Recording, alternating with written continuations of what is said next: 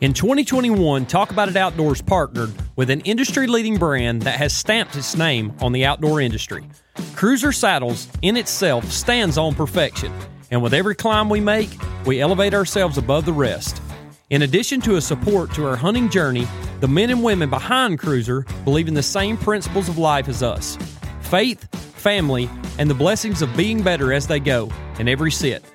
If your desire to pursue your passions one step ahead of the rest, go ahead and get in the best. Check them out on all the socials or head over to their website at www.cruzr.com. That's C R U Z R.com and tell them to talk about it outdoors, boys, and chasing weekends sent you their way.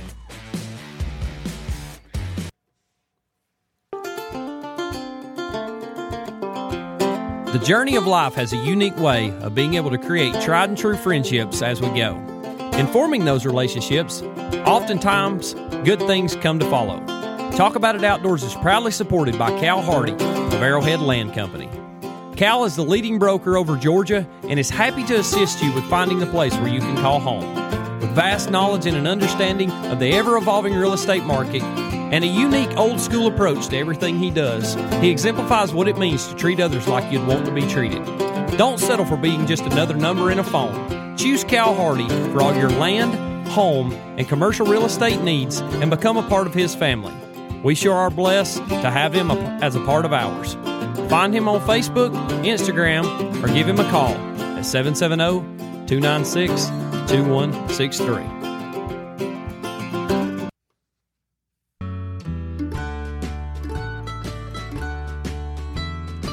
Step back to the times when a feed store was more than just that, and the people inside smiled with friendly faces and provided a place for a talk on life, as well as all your essential farm, livestock, and pet needs.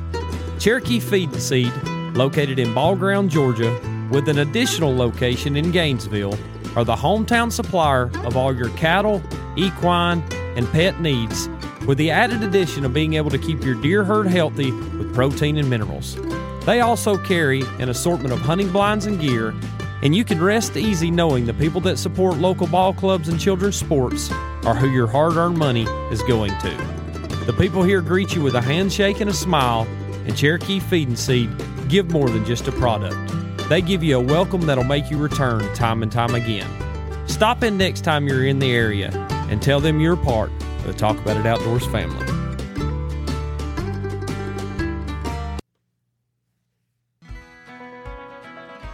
A few years back, when an overbearing and overgrown backyard became an eyesore, I looked for a solution to resolve. LRS Land Services created a stunning and complete transformation turnkey at an affordable price with their mulching services. Not limited to mulching, LRS can provide turnkey grading and clearing, maintenance, right of way clearing, and even development for any and all forestry needs. With an innovative outlook on what is best for your land and a completely different approach than others, LRS can transform your overgrown eyesore into a beautiful landscape of your dreams. Give them a call at 404 889 1105 or check their work out on Facebook at LRS Land Services. Logan and his team are ready to make your land brand new again.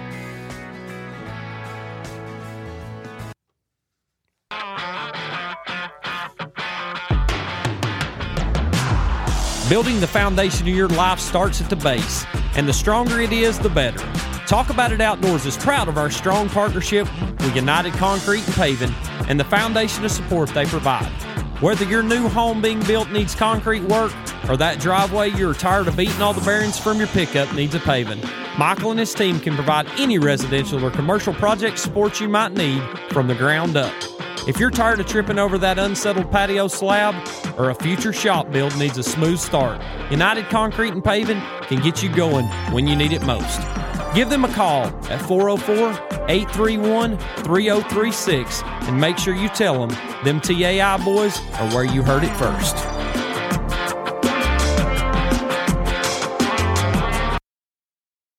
Ready, Nick? Let's do it.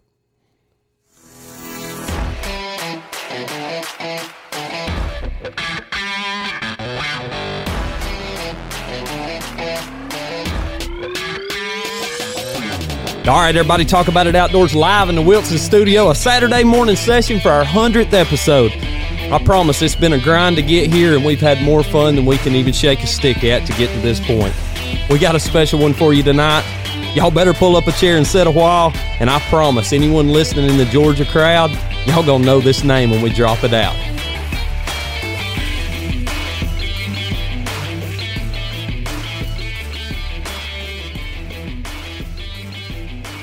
Nicholas, we're finally here.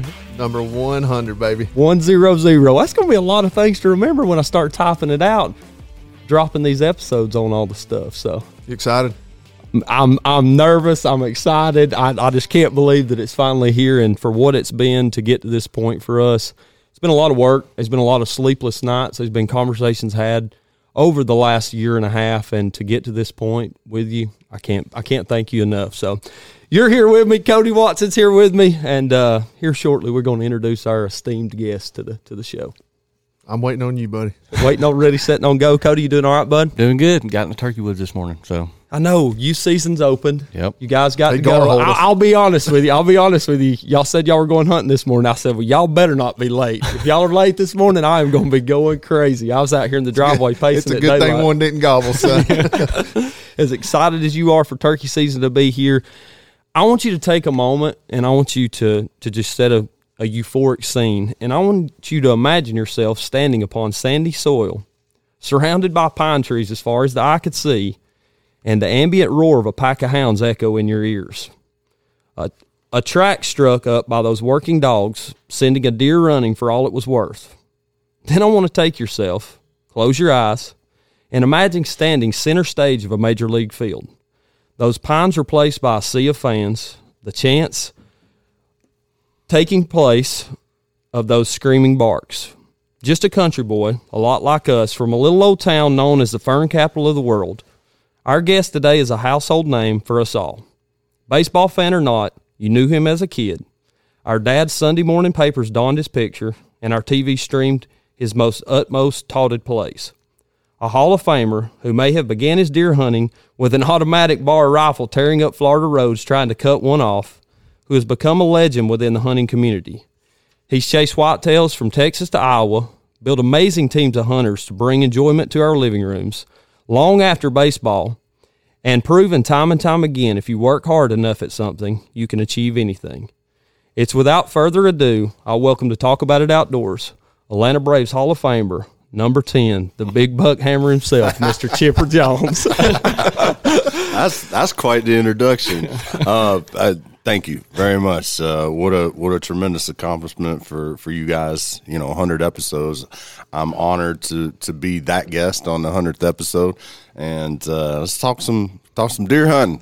You, get with it. Did I did I miss anything on no, that? Did you, I go through you, pretty you good? nailed it. You, the fern capital of the world. Not a lot of people know that. Uh, shoot, I was in the fern business uh, my whole childhood, and you know, my my parents did a great job of using the fern business, the fernery that we had. You know, we had two acres of of uh, saran top, you know, leatherleaf fern in the backyard, and whenever I made a C or a D on a report card, or told a little white lie, or you know, messed around, did something wrong, flipped the golf cart, whatever, you know, uh, man, right out in that fernery, I went, you know, weeding the fernery, cutting fern, packing the fern, uh, just everything. And uh, it took me about five minutes of that to realize that that's not what I want to do with the rest of my life. I don't want to be working in one of them packing sheds. Um, so I better, you know, get with my studies and, and start concentrating on trying to make it to the big leagues. Well, and when you started the journey, it really began that your hunting career in a place probably people don't even know. I mean, they see you now on Major League Bow Hunter, they watch you on Buck Commander. The dog hunting thing, it really is not a, a popular sport no. when it comes to the public opinion. But for a lot of you guys growing up in Florida, deep South Georgia, yep. even up into the Carolinas, yep. that's a lifestyle. Hundred percent, hundred percent. I grew up. Um, we had we belonged to a hunting club um, called uh, Hall Creek, and seven thousand acres. Uh, tons of swamp, tons of uh, palmetto flats, pine trees, like you were saying. Um, yeah, it was just it was nothing like you know having a crisp, cool morning. We had 14 Walker Hounds in our backyards. we had our trail dogs. We had our jump dogs, and there was nothing like you know sitting on stand you know, on one of those cool crisp mornings and having about five or six just chiming one, you know, and, and knowing that it was a buck. And as we were talking about, you know, uh, uh, you know, off air earlier, them boys down in Central Florida will tear up a truck trying to get in front of a five inch spike, you know, a brand new truck. yeah, a brand new one. So um, that's you know, my dad was a you know ex Marine. They called him Hawkeye because he he, you know, dot a gnat's ass from 400 yards with a 30 out six, you know. And uh, I like to scatter gun myself, you know, trying to get them in a little closer. I guess that's why I'm, you know, I dig the the bow hunting so much. But you give me that 12 gauge uh, pump, you know, and have one run by, I will empty it on it, you know. So. Uh, yeah, just a lot of really cool times uh, growing up, and that's really where my love of the outdoors and my love of, of deer hunting really really started.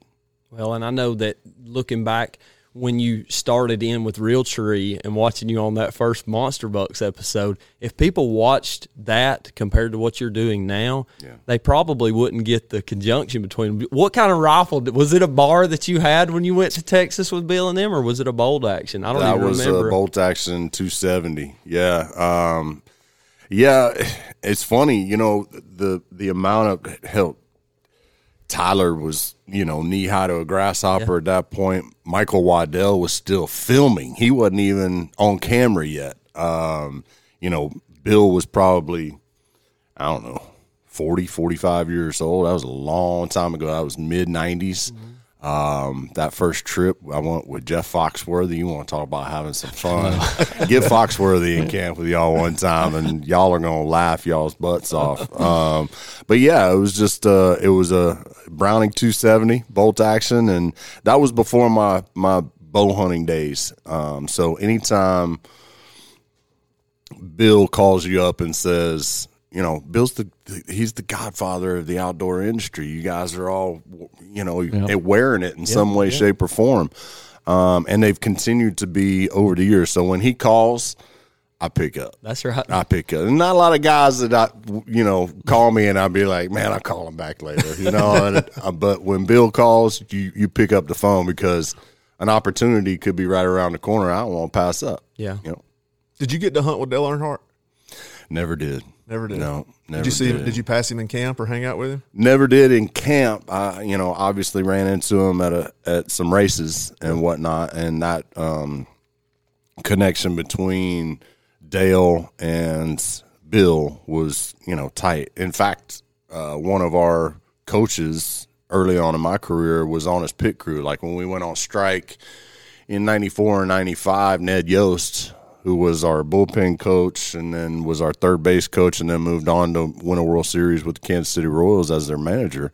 He was on there. He was on Dale's pit crew during the strike. You know, so we were all getting jobs. You know, when we were on strike, heck, I was doing radio. You know, I had a radio show that I, you know, was on uh, a couple times a week just to pay the bills, you know? So I totally got it. Um, but yeah, Dale was, uh, Dale was quite the, quite the dude, man. He's just a freaking awesome guy, always pranking. Like, you sit there and flirt with your wife, like right in front. he don't care if tomorrow don't come, you know, and uh, an insatiable outdoorsman as far as fishing and hunting. He tried to slip in the uh, in the dugout with y'all one time too, didn't you? I heard that I, it was- story. I mean, he was he's sneaky, man. Like you better have your head on a swivel whenever whenever Dale was around, because man, he put a snake under your. You know, uh, I heard him put snakes under pillows and you know stuff like that. I don't. I, I don't play. Don't don't be messing with my pillow in my bed because when I get ready to lay my No. head on the pillow, I'm ready to go to sleep. What's the most PG thirteen story that you could tell related back to Realtree days? A funny story. Oh man, let's see. Um, I mean, nothing really like.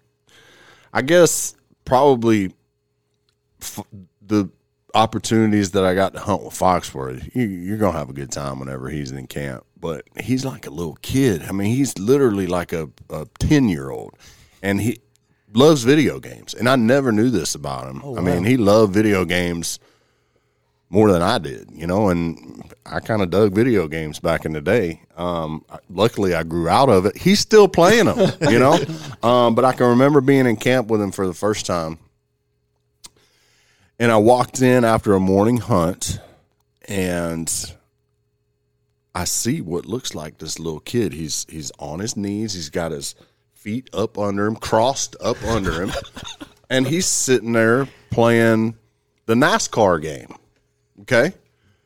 Well, I mean, if you are racing at Talladega, it's a 500 mile race. You know, it, it probably takes two and a half, three hours for you to run the race you know, on the video game. And he sat there with his feet tucked up under him like a little 10 year old. And somebody would spin him out and he, you know, he'd say, dang it or whatever, you know, and never cussed. Right. Yeah.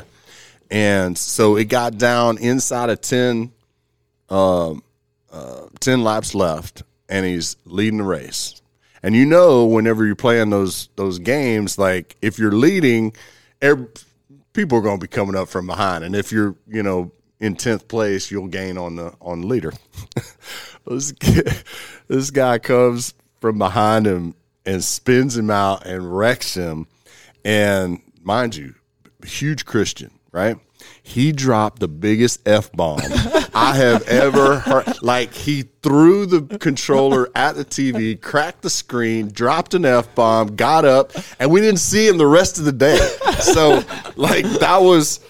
That was one of the funnier moments that we've had in, in Realtree Camp, and it was just, you know, I mean, everything. Foxworthy can come in here and stand at the corner and just stare at us, and it'll it'll make us laugh. you know, right, every little yeah. thing he does is just, just funny. And he was, and he's he's like us. I mean, he growed up out in the rough. 100%. I mean, he's not anybody. He now he is. I mean, he's a household name. But from day one, those redneck stories. Oh yeah, That was him. I mean, to a core. And you could read his books or see his jokes, and you're like, I know that fella sitting down on the corner in front of the trailer talking about a tornado coming. yeah. You knew his, and you could relate to him. So and he is a monster.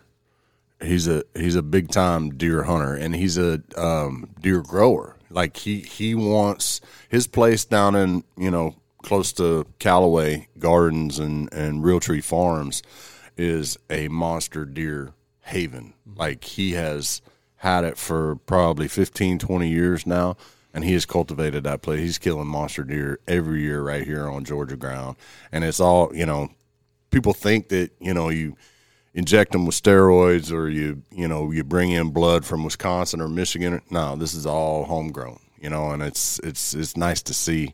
Um, drives up the land prices down there, but you know, time. but Exactly. but still, there's uh you know, whenever you can kill book deer in the state of Georgia, doing something right, and he's doing it. Yeah, him and T Bone. I know T Bone's been doing it for the last couple of years and hammering on them. And I- I think it brings a lot of focus to, yeah, you can do it in Georgia and you do have the opportunity. Of course, the urban hunting's been something that's really came into play for, for a lot of it. But did you ever think when you were coming up, once you first got to go to Texas and then purchase your own farm in Texas and own it, chasing those little six inch spikes down in Florida, what was that like changing your mindset from hunting those deer compared to what you Oh, I got spoiled real fast. I got spoiled real fast. Yeah, I, I mean, maybe the the biggest deer I killed in Florida was a seven point that might have scored 115 to 120 inches, and I rode that sucker around on my tailgate for two weeks. like the meat wasn't even good when we skinned him out. Um, but yeah, and then you you go to Texas and you you see these 140, 150 inch deer, and you're like, my God, I'm in I'm in deer heaven, you know. And um, so I told my dad after we hunted out there the first time, I said, uh, when I'm when I make some money, and we can get our own land, this is where I want to be. You know, I told him I said we were gonna go to South Texas, and lo and behold, it's unbelievable how it worked out. The farm that we hunted on, which was called the Perlitz Ranch, is literally right across the street from the the farm that I that I that I bought. I bought the double dime in 2000 and it's just under 10,000 acres and had horse facilities for my mom. My mom's a professional equestrian, so we keep her busy and keep her happy. And then 10,000 acres. It was 11 it was 11 miles by 7 miles. And you know, yes, it was high fenced, but man, when you're talking about 11 by 7, that, it ain't ain't ain't too many canned hunts. I mean, you can get up in some corners and, and whatnot and maybe kill a deer, but uh, there weren't too many canned hunts out there. I think we were we were out there for 16 years. I sold it in 2016. Um, we killed, I think the biggest deer we killed score wise was 194 inches. Um, sold it to a fella from Florida, oddly enough, uh, for twenty thousand dollars. Right, it's the biggest deer has ever been on our property. And normally, I got to hunt those deer, but when somebody comes up and says, "I'll give you twenty thousand dollars and a replica mount of that deer," I was like, Write that every, check. every guy's got his price. Twenty thousand was my price. Um, yeah, so Did your dad ever decide, or did he ever want to take dogs out there and throw them out on that property? no, well, you know what? Whenever we injured a deer, we had some blood dogs, so it kind of gave us a little, a little bit of that, you know, old school Florida feel. Whenever you know, whenever you're selling commercial hunts, you're always going, you know, have them bloodied up deer that. Uh, you know, don't go down within 50 or 100 yards. And trust me, you don't want to be going through that South Texas brush it's not. you know, snakes would be awful. chasing chasing chasing whitetails. So we let the we let the bloodhounds do it. But yeah, it was uh, it was a lot of fun, man. I I can't tell you how many times it was just every time you went out, you saw something different, and it could have been. You know something different from a standpoint of a bobcat or a javelina or a you know coyote or hogs. You know, just owls. I mean, just the amount of wildlife that you saw on a on a daily basis out there would just blow your mind and and not to mention the deer hunting was fairly good. yeah, yeah, I'd say, yeah. I'd say it worked out pretty Did well. y'all did y'all ever have any amigos up in your stands? oh yeah. Yeah, we um I had a client I was taking a client one time to uh this stand and it was a tower blind. He was rifle hunting uh over this green field and we climbed up the tower and there were five five amigos up there. Wow. Oh, in one tower stand. in one tower stand, and you want to talk about you know wee wee and down your leg? Yeah, it was. Uh, I almost fell. I almost fell. They scared me so bad, and um, I've you know had them walk up on clients, walk up on uh, my cameraman from um, from the Buck Commander days.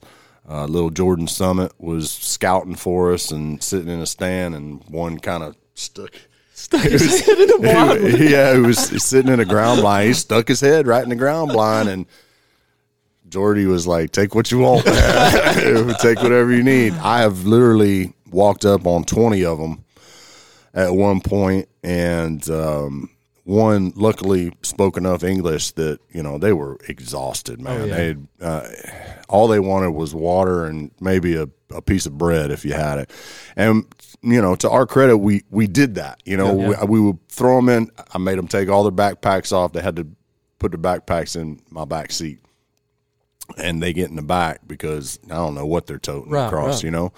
And we'd take them to the house, we'd show them the water spigot and throw them a loaf of bread, and they were, you know, happy as all get out. But little did they know we had, you know, border patrol on speed dial out there, and Right. they were coming to get them. And you, you want to see twenty Mexicans scatter when border patrol comes. Oh, I bet. But I'll tell you this: those border patrol guys, they got a couple of German shepherds, and they had them all rounded up within five minutes. Like them German shepherds get on that rear end, and it's they they cower big time. So yeah, it was scary. We didn't ever go anywhere that we weren't strapped, and um, you know felt protected, but uh, we never had any run in. Sixteen years we had we found five dead human beings on our property. Wow. Think about that. Think about walking up on and knowing what the elements and the predators can do to a corpse, you know, and um, it's it's just unfortunate that you know they either got sick and, and the coyotes left, you know, the coyotes, the runners that are you know trying to get them across, just left them, and uh, it, it's it's a shame, and it's you know not something that you think back fondly upon. Well, and you think about that, just how lucky we are to live in this country, and they're they're willing to die to get here. Literally, they're dying every day to get here because they have it so bad where they are, and you know. Well, I got to think, you know, with what's transpired over the last couple of years and and the mass exodus out of Mexico, it's got to be worse now. I, I I'm mean, sure. Yeah. I bet you talk to the person who now owns, you know, the double dime. They probably could tell you some similar stories, probably more of them because there's more people coming across. Yeah. When you started hunting Texas, had you been had you ventured up to the Midwest much by at that at that point? So you didn't really know what you were kind of missing. No, um, you know, we. I got together with the Buck Commander crew. I was with them for six or seven years, and was buddies, good buddies with Adam LaRoche. Got a nice place up in um, Fort Scott, Kansas. He's actually got uh, about thirty five hundred acres. I think he's got fifteen hundred in Missouri and two thousand in um, Kansas. So went up there a couple times, but I was bow hunting when I went up there, so that was kind of kind of later on. Um, but yeah, no, I didn't know anything about the the Midwest game. Um, just really wanted to experience everything that Texas had to offer. Obviously, going from the deep South and you know, you kill a hundred pound deer in the deep South, you've done something, you know. And then now, I mean, I, I said the biggest deer we killed horn wise was 194. The biggest deer we killed body wise was uh, 265 pounds. You know, in South Texas, and there's a couple different strains of deer in South Texas. You can kill. I killed a 184 inch deer that weighed 145 pounds. You know, and then my dad kills the first deer my dad killed off the double dime uh, was a deer we call broke tine, 160 something inch deer, weighed 265 pounds, and couldn't couldn't couldn't believe the size. It took three of us to load that sucker up. You know, that's a Midwest strain of deer, and um, yeah, so it was. You always had to factor that in whenever you were gauging deer, you're scouting deer. You had to you had to see which which strain it was because I'm, I'm tell you, you you put a 150 inch deer on a 150 pound body, it looks like a 220. I bet. You know, especially if they're running away from you. You know, and you know on the flip side, you you you put a 150 inch frame on a 265 pound deer, you may underscore it a little bit. You know, so really tough in, in South Texas, especially when you're trying like crazy to let those deer get six years old before you before you take them. It was it was really tough, but makes you learn how to how to gauge deer, you know, on the hoof a lot quicker. Do you think hunting out out in Texas and now moving to the Midwest has changed the way you hunt around here, or do you even get to hunt around home much? I can't tell you the last time I've hunted Oh, okay, okay. I- and I want to so bad. Um, I I have forty acres here uh, around my compound, and I got deer all over the place. And I've been there four years. I've seen one deer that I might have let my wife shoot. You know, I mean, probably 130 inch, 35 inch deer, which is a great deer. You know, for Oh, yeah, Georgia, yeah. Um, especially you know up here in the suburbs. Um, I don't claim to be. You know, killing the, the deer that them Seek One boys are, Right, are right. running across. Um, you know, but we stay in touch quite a bit, and um, I know they're here. You know, I, I I've I've I've got people send me pictures um, regularly uh, via social media. You know, you know they got them coming up to a feeder in their backyard, or they're throwing apples out there. You know, rotten apples out their back door, and, and they're getting pictures of the, these monster deer. I just haven't seen it, you know, where I am. I ain't know? either. That's, that's what's Yeah. killing us. Yeah. that getting out of state though sometimes is more just to getting away and just kind of isolating yourself and wait from the hustle and bustle here that we live in.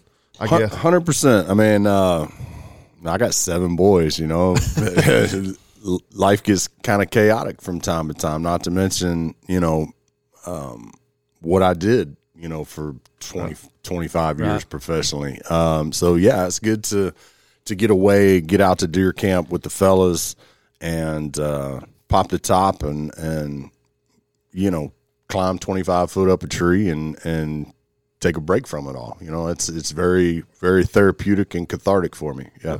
we talk about this a lot and how it shifted um, the the culture when we were growing up, and I'm sure it was the same for you. Deer camp.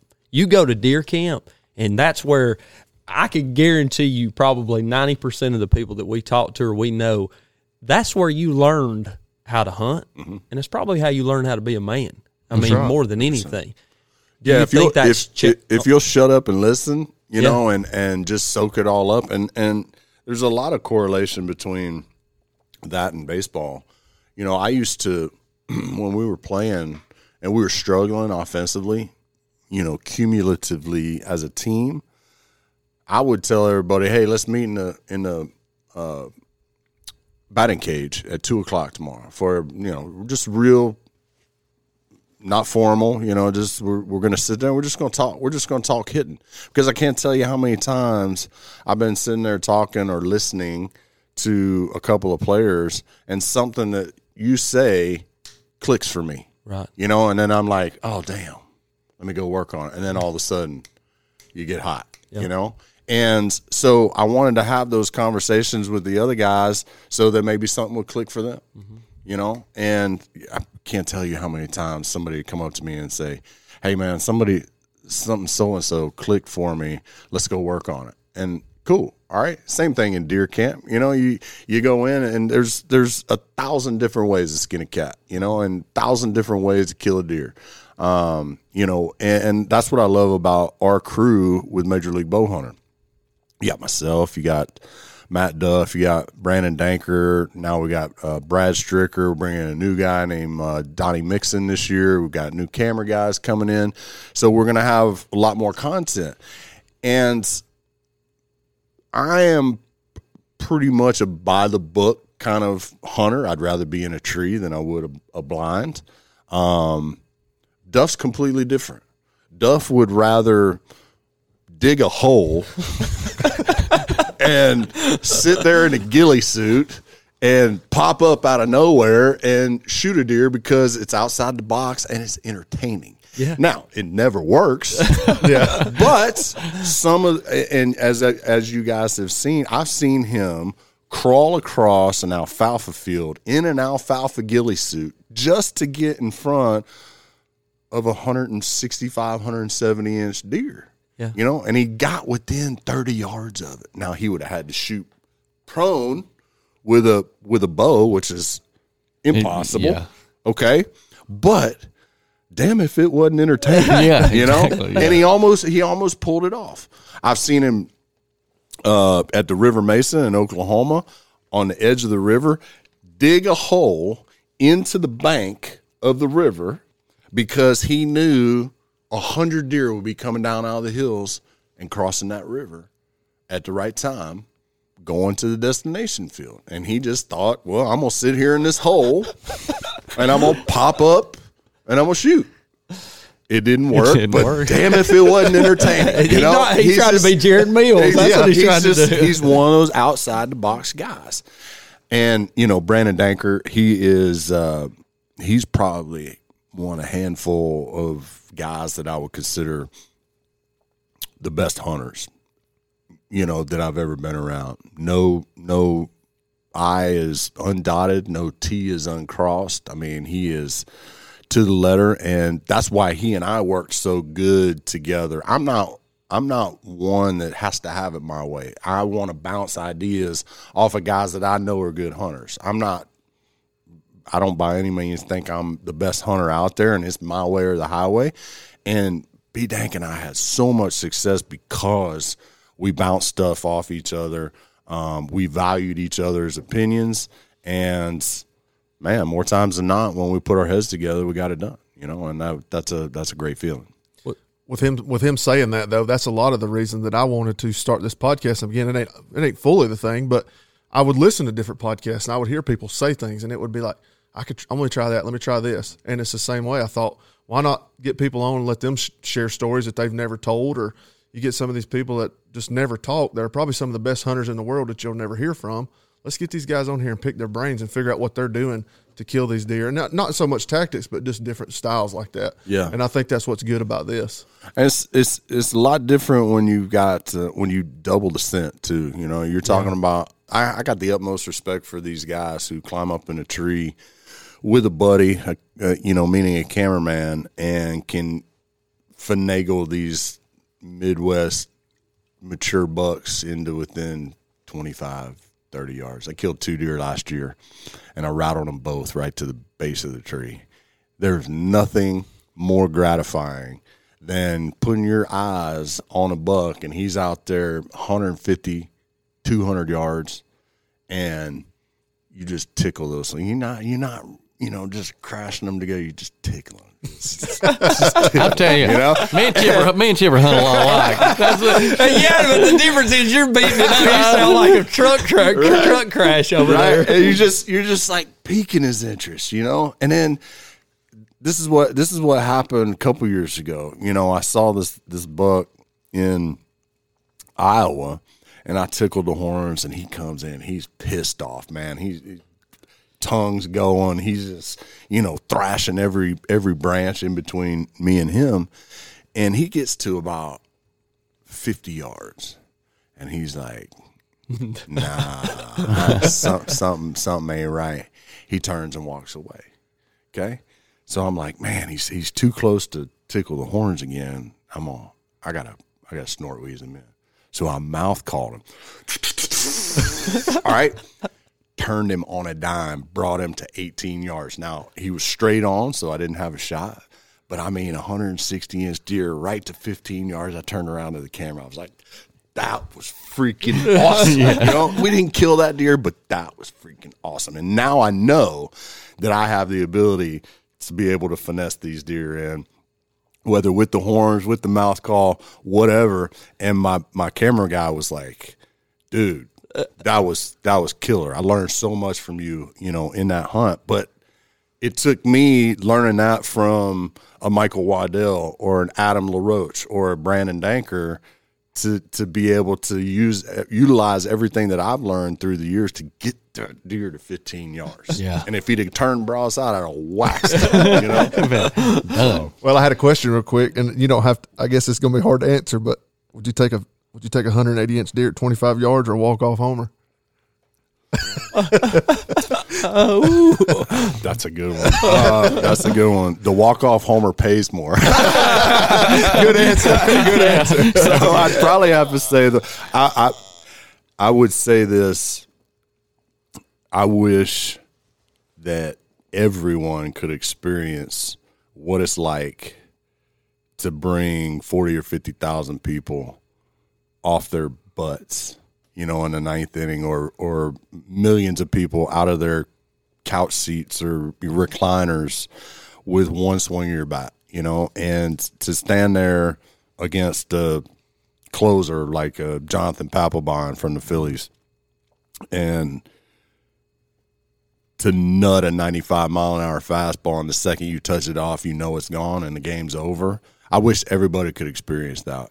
You know, just one time I hit nine or 10 walk off homers in my career and I could, I remember the count. I remember who it was off of. Um, I remember them all, you know, because, you know, you guys did it in your backyard when you were little kids. Three and two, two outs, bases loaded. Yep. Chipper Jones is up. I hit a granny every time in the backyard. that's right. I hit a grand slam, and I know you guys did too. But to do it at at baseball's highest level, um, just, there's nothing to beat that. There's nothing to beat that. That was the best answer you could have. But you said you brought those people off their feet, and it was and but you've done that with your deer hunting as well, and that's the cool thing about it, and the correlation between the two. There's been moments that we've been sitting on the couch back when it was DVDs. Mm-hmm. I mean, we were watching you on Monster Buck. I got a Monster Buck VHS when you were on there that first, and I I was like, still got those, man. They're packed away in a box somewhere, but I still got those things. and man. seeing you do that then we could you could put the two and two together and i think that's the big thing for everyone that grew up in our generation you were that guy that was just a normal guy. You wanted to hunt you wanted to play baseball and every kid like you said had a piece of pvc pipe like you did in the backyard with a tennis ball throwing it up and hitting grand slam. But we were chipper jones at that time. We were pretending to be you and now it's it's so cool to see it come now to full Well, fruition. if I was just an ordinary Joe Schmo, you know, run the mill guy on TV, you might not feel that way. But baseball gave me the platform Right. to be able to share with you all, everyone really, my loves and my passions. You know, I've played golf on TV. I've fished on TV. Um, the fact that that I get to travel all over North America. They call us professional deer. We ain't professional deer hunters. we we hunt for free. You know, I mean, we get our ba- bows and stuff paid for. So I guess you can call. That's why they might call you a professional hunter. I ain't. Prof- I don't claim to know anything. Our motto at Major League Bow Hunter is never stop learning. You know, and my dad always told me when I was growing up, when you know every when when when you stop learning on the baseball field, it's time to quit.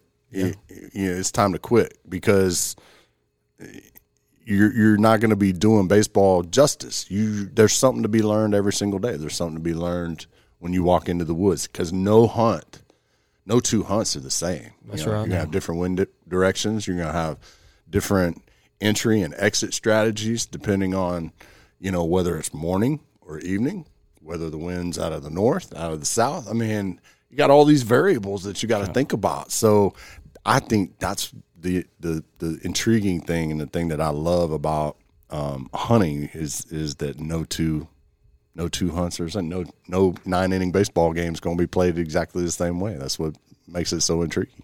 Our Texas, if you had to pick one or the over the other.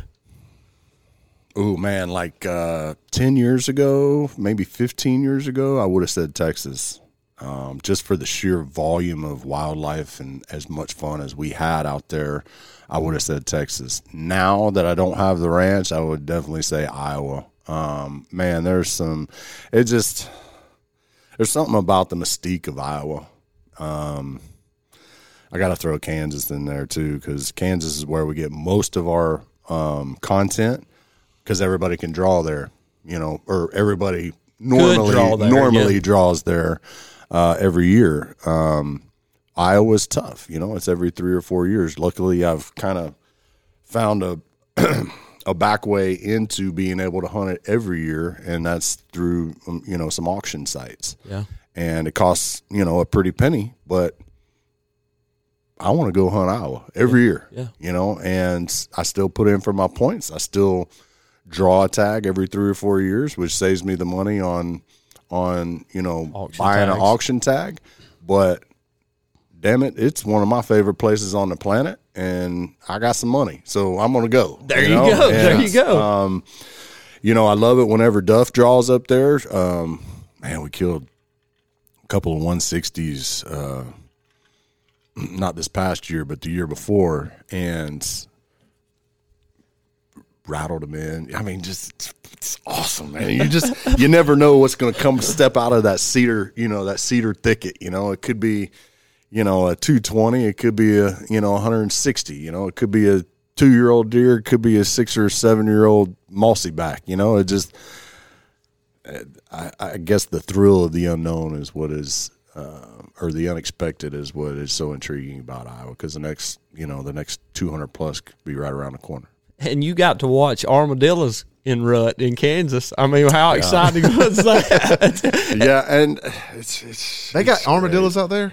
They're getting oh yeah, he got them on camera. He's getting everywhere uh, now. I watched him talk for 15 minutes about a. a a squirrel he wanted to punch in the teeth. He he Chipper hates a loudmouth squirrel more than anything. He said, one of the greatest shots I ever had in my life. was on a squirrel. It was we were uh, B Dank and I were hunting in Kansas on the Cow Creek piece where I killed Palmer and he killed Mahuka and you know we killed like three hundred and eighty eight plus deer in two years off of one six forty square. Okay, it was it was an unbelievable piece of property. But anyway, early season, and we had we were in this tree row, and then we had a kind of a forty yard opening of just like chop where they cut some trees down, and another tree row, which turned out to be forty two yards from our stand.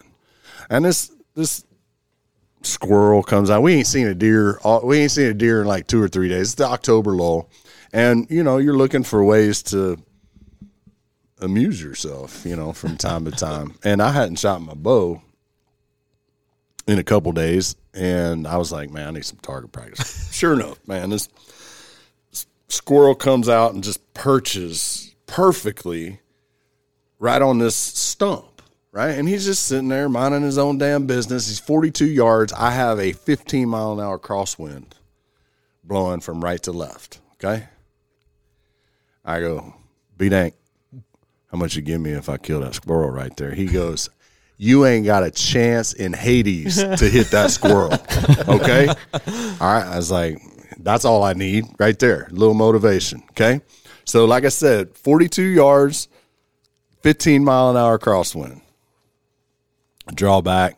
I'm not even on the squirrel. I'm literally aimed just to the right of the squirrel because I got to figure the wind's going to take it a little bit. Smoked him. He freaking, he almost fell out of the tree. Like, he goes, That's the greatest shot I've ever seen in my life. We did the walk up. All right. we, did, we did the walk up. I held him up. I was like, Folks, this is a Boone and Crockett. I don't, I don't know what you guys are doing, but I mean, it was a little. I shot him a little far back. I, I, should, I think I ruined the hams on this on this squirrel, but I'll tell you what, this was going oh. on. I, had, I mean, it was. We used to have those in the books episodes at the end of every season, and that one definitely made the uh, the in the books. It was one of the funnier funnier episodes that we had. But yeah, you gotta. You get to get out much now without a camera in your face. No, you don't. I don't want to because I want everything documented, and I'm afraid that if I if I go to the woods, that something's going to happen that you know we could have documented on camera. I, I mean, it's just been. I guess if if I went out with the boys or or the wife, and and you know the wife just wanted to shoot a doe or something, yeah, I'd do that. But if I got a bow in my hand and I'm hunting, mm-hmm. I want a camera behind me. So basically, from the time you grew up dog hunting, you went into the majors, then you started hunting with Realtree. You basically had a camera in your face ever since younger in your career. Yeah, going on, going on 25, 26 years. So mid 90s, I think was my my first hunt with Realtree. Maybe 96, 97. So you're you're talking about so that's got to be completely different from being years. on the ball field versus having that camera right in your face, doesn't it? A little bit. It's a little different because uh, when you're when you're on the ball field, everybody's watching everything. Everything right. everything is is put under a microscope. Um, I can look at my cameraman and say, "Get that friggin' camera out of my face," right. you know, because there's times. Oh yeah, there's times. You know, when you get frustrated. Um, when you're in camp and it's late and you know you're a little sauced, you don't want that camera up in that's your right. face. You know, I mean, um, that's why you know, like I, I, I keep the guys on their toes. You know, like I'm not the friendliest person when I wake up from my afternoon nap. You know, all right. So, so maybe that's a good time for you not to have that camera in your face. You know, um, when I'm a little saucy at about ten thirty or eleven o'clock before we're going to bed, maybe I am a little cantankerous, and I don't want, I don't want you up in my you know. And so, like my cameraman, God God bless him, uh, a 21 year old kid named Colin Perry, and the very first hunt we had, we were sitting in this double cedar set. We're 20, 20 foot up in two different cedars. And I'm sitting there on my phone. I was like, I gotta keep this guy on his toes. He was at that time 19. Oh wow.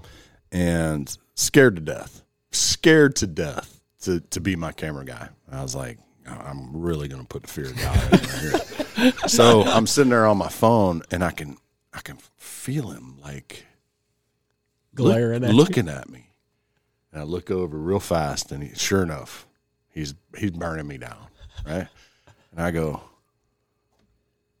"The f are you looking at?"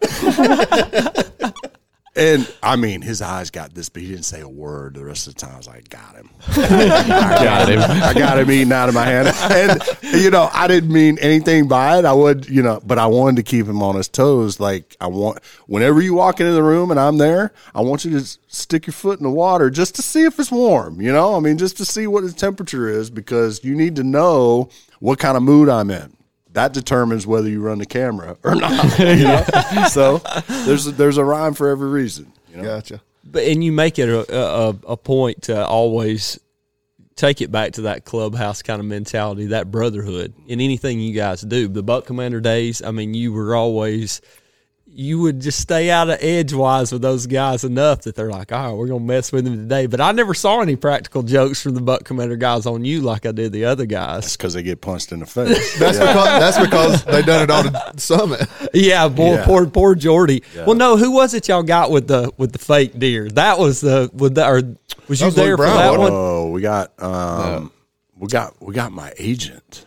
Um, No, one of them they took the deer out He there. shot the tree. It was uh, shot the was it Langy that, that shot the tree? Um, they had put the mounted deer. He had shot the clawfoot deer off of um, Adam's place or, or whatever, and they mounted it and stuck it out there behind a tree. That was the best one ever. one of the one of the camera guys from Realtree, Mississippi. We called him Mississippi. Passed away a few years ago. He was he was the king of the of the of the fake deer. You know, he he he had this 200 inch typical, you know, mounted on this deer that was kind of laying down. Man, we got so many people. My agent, my agent, we got one time, and he he scoped himself trying to stay steady on this deer, and he scoped himself. He he had to get like seven or eight stitches to close this gash on his forehead. And when he found out that that was a fake deer, he was pissed. I mean, he was pissed. So, yeah, that, and that's one of the reasons why Duff and I kind of moved on from from Buck Commander. Love those guys. Right. Um, you know, great relationships with most of them. Yeah, I mean, uh, Luke and Jason came in after us. Great friends with those guys. You know, we didn't always see eye to eye with Willie, um, but um, yeah, we were just more. Of, I think the the the clubhouse fraternity kind of played its course Right. with uh, Buck Commander, and we had some great times, some great laughs, kangaroo courts, and all that kind of stuff. Were just hilarious. Um, but Duff and I wanted to get more into the serious aspect of it. We wanted to get more into the educational aspect of it. We wanted to interact more with our fans and and you know have them learn from us, have us learn from them. All all those things were really really uh, important to us. And here we are. We're about to produce season twelve of Major League Bowhunter, and we're about to start filming season thirteen. It's hard to believe it's it's been that long, but our brand has grown to the point where we're partnering with some of the biggest brands in the industry, and uh, we are extremely proud of what we've accomplished. Major. Go ahead. I'm sorry. Major League Bow Hunter in a, in a nutshell.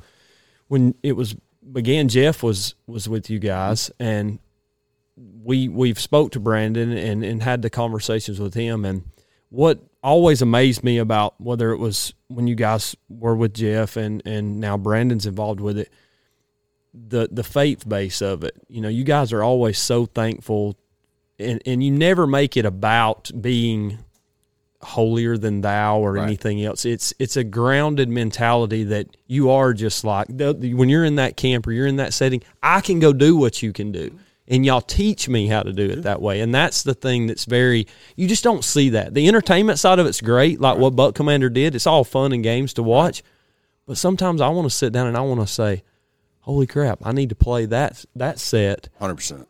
In my mind, so I can be as successful as them. Yeah, and I love the story.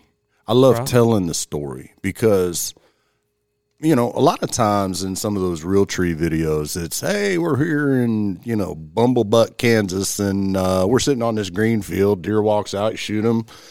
You know, there's no real story to it. The action's you know fun, Yeah. but when you see it enough times, it gets stale Yeah. You know? And so the actual telling of the story um, putting into work during the summer putting out the cameras putting out the feed putting out the mineral getting the picks taking inventory then developing a game plan putting up your stands cutting your lanes um, entry exit strategies what wind are we going to play? All these things are, are things that people want to know That's right. okay? All right? And and you just take your experiences and you say okay we're gonna we're gonna start literally in july late july early august. We're gonna start then telling the story Yeah. you know? And it's not going to, it's just going to be a story in kansas. It's going to be a story in iowa. It's going to be a story in missouri. It's going to be a story in kentucky.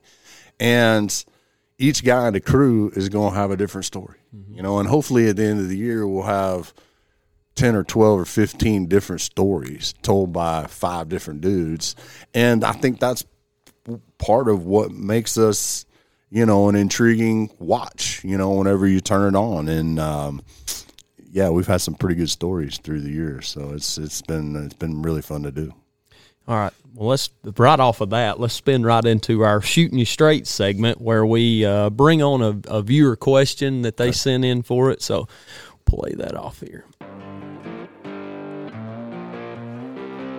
This week's Shooting You Straight brought to you by land specialist Cal Hardy with Whitetail Properties. If you're looking to buy or sell land in the Northwest Georgia area, give our boy Cal a call. 770 296 2163. day or night. So our buddy JC Simon, he um, he sent in this one, and it's just simply, what does hunting mean to you?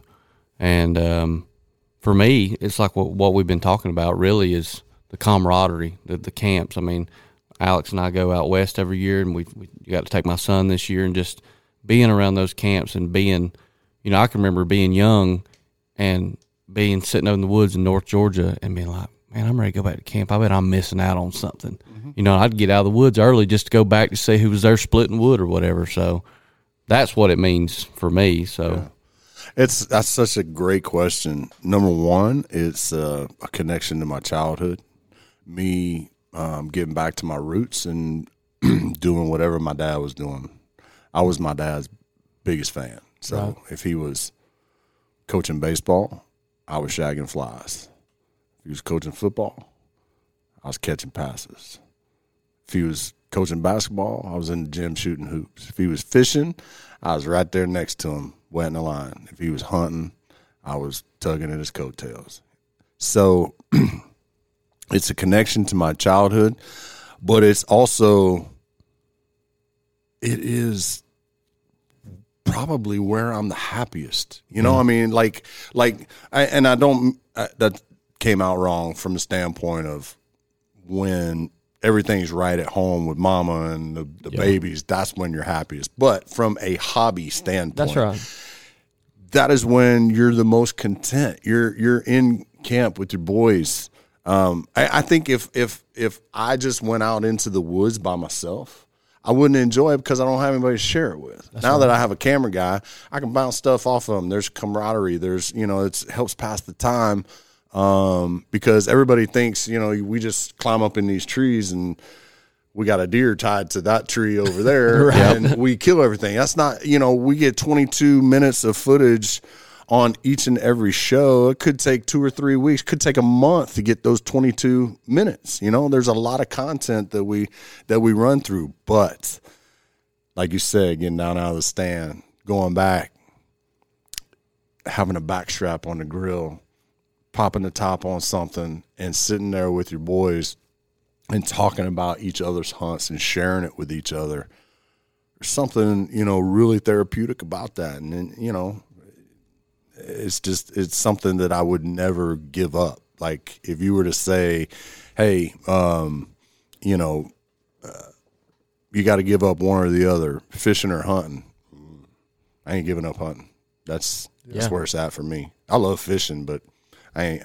I, I gladly kick fishing to the curb. Amen. Right, Yeah, yeah. So I, you know, I can't add. I could just add a little bit to that what you guys said because I think those are great answers. But you know, the preparation, like Chipper said earlier, you start in July, start putting those food plots in, start getting ready, putting the feed out, cameras out. I think the planning is big for that, and I, um, you know, to back up what you're saying about getting back to camp and seeing what somebody saw or something like that.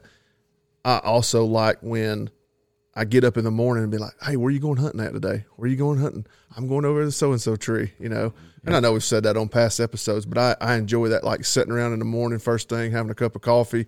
And I think the older I get, the more I enjoy it. And I don't want to sleep in. I want to get up and see where everybody's going, and that's what I that's what I like about it. And and so the the biggest question asked at 10 11 o'clock at night before everybody goes to bed when you got four or five dudes in camp is what? Which way is the wind blowing? And Yeah. all right.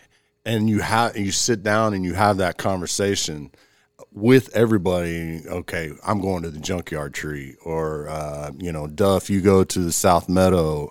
Um, B Dank, B Dank's going to Taze Blind. You know, I mean, it's just like okay, we got we got a north wind. We've been waiting for a north wind all throughout the early season. We finally get that north wind, and, and everybody goes in and feels like okay, now I got a chance to kill.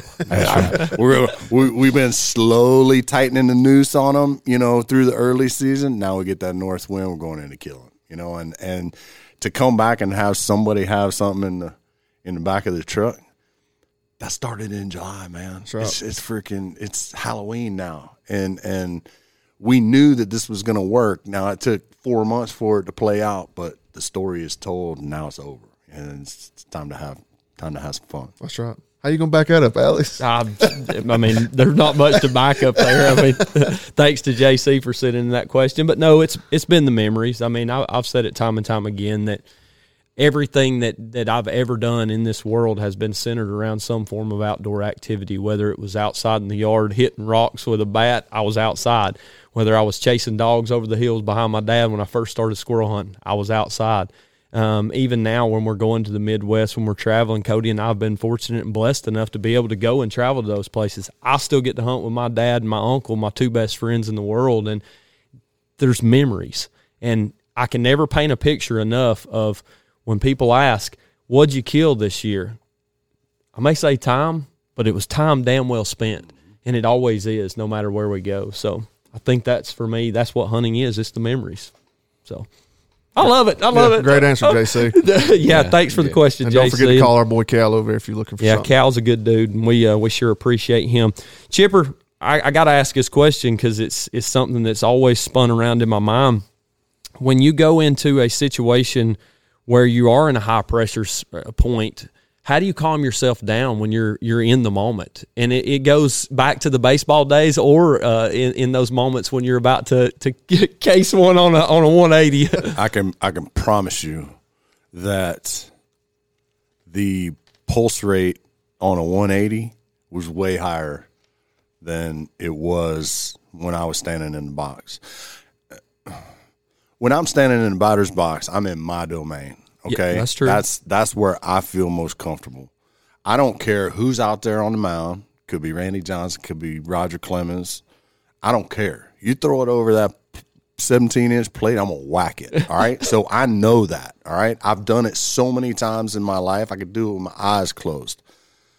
You don't step in front of a 180 every day. That's okay? right. You can't practice that. You can sit there and you can shoot target after target after target. There is nothing that that replaces having a 180 come in. Not only having a 180 come in, but you're like watching him for like five minutes coming in. Like it'd be one thing if he just pops out on you and you draw and shoot. Okay, That's what I like. That's, that's what I like. Let me throw that 100%. out I'm there. right there with you. I'm right there with you. Uh, that Palmer buck that, that I killed scored 196. I knew he was there, but he popped out on me first light, and at 26 yards, I didn't even know what I had shot any. I knew he was a shooter, but I didn't know which deer it was. I was hoping it was Mahuka, you know.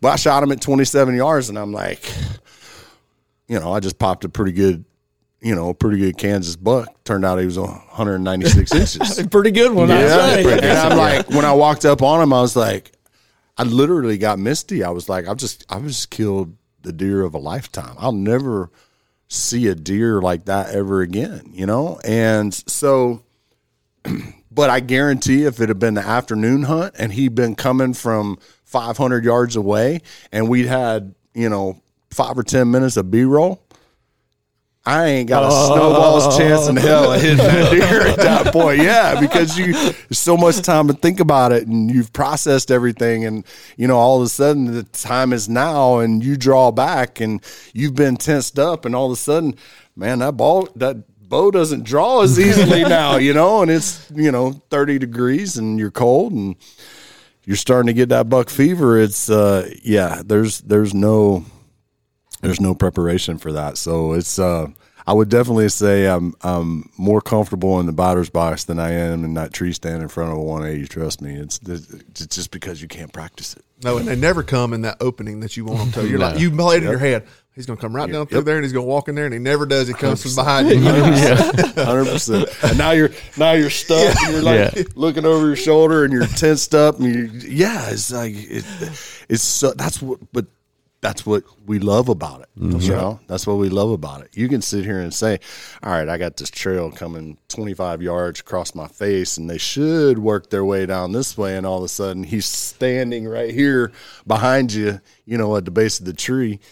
It never works out, and that's what is so intriguing about each and every hunt. There's been more prayers said in those moments. I guarantee you, by folks, please don't smell me. Lord, Yeah. please don't let Lord let me make a good shot. I, there's been a lot of faith put into those moments.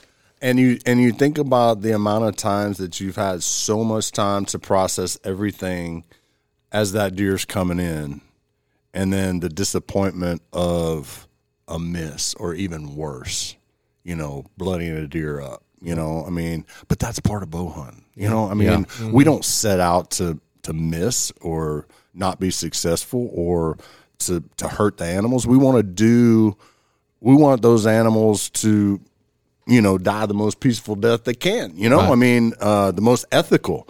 And but it doesn't always happen. I mean, we are shooting a bow and arrow, and we are nervous as hell when we're up there at full draw. Um, yeah, it doesn't always work out. Maybe there's a twig in the way, or you know whatnot. Those are the variables that keep us coming back. You know, every single time. Over the many years that you've bow hunted and had a cameraman, what have you? What's the most thing that you've learned so far throughout those years? Like the way you set stands up. Is there anything that sticks out? hunting with a cameraman is different than hunting by yourself because if the cameraman doesn't have a shot, the same shot you have, then it doesn't come across on t- it doesn't come across well on TV. So you got to communicate. Communication between you and your cameraman is the utmost importance because my hole in the trees is not the same hole he he's going to have mm-hmm. through the trees. So, you know, whenever we get up in the stand, it's always okay. I got a lane right here.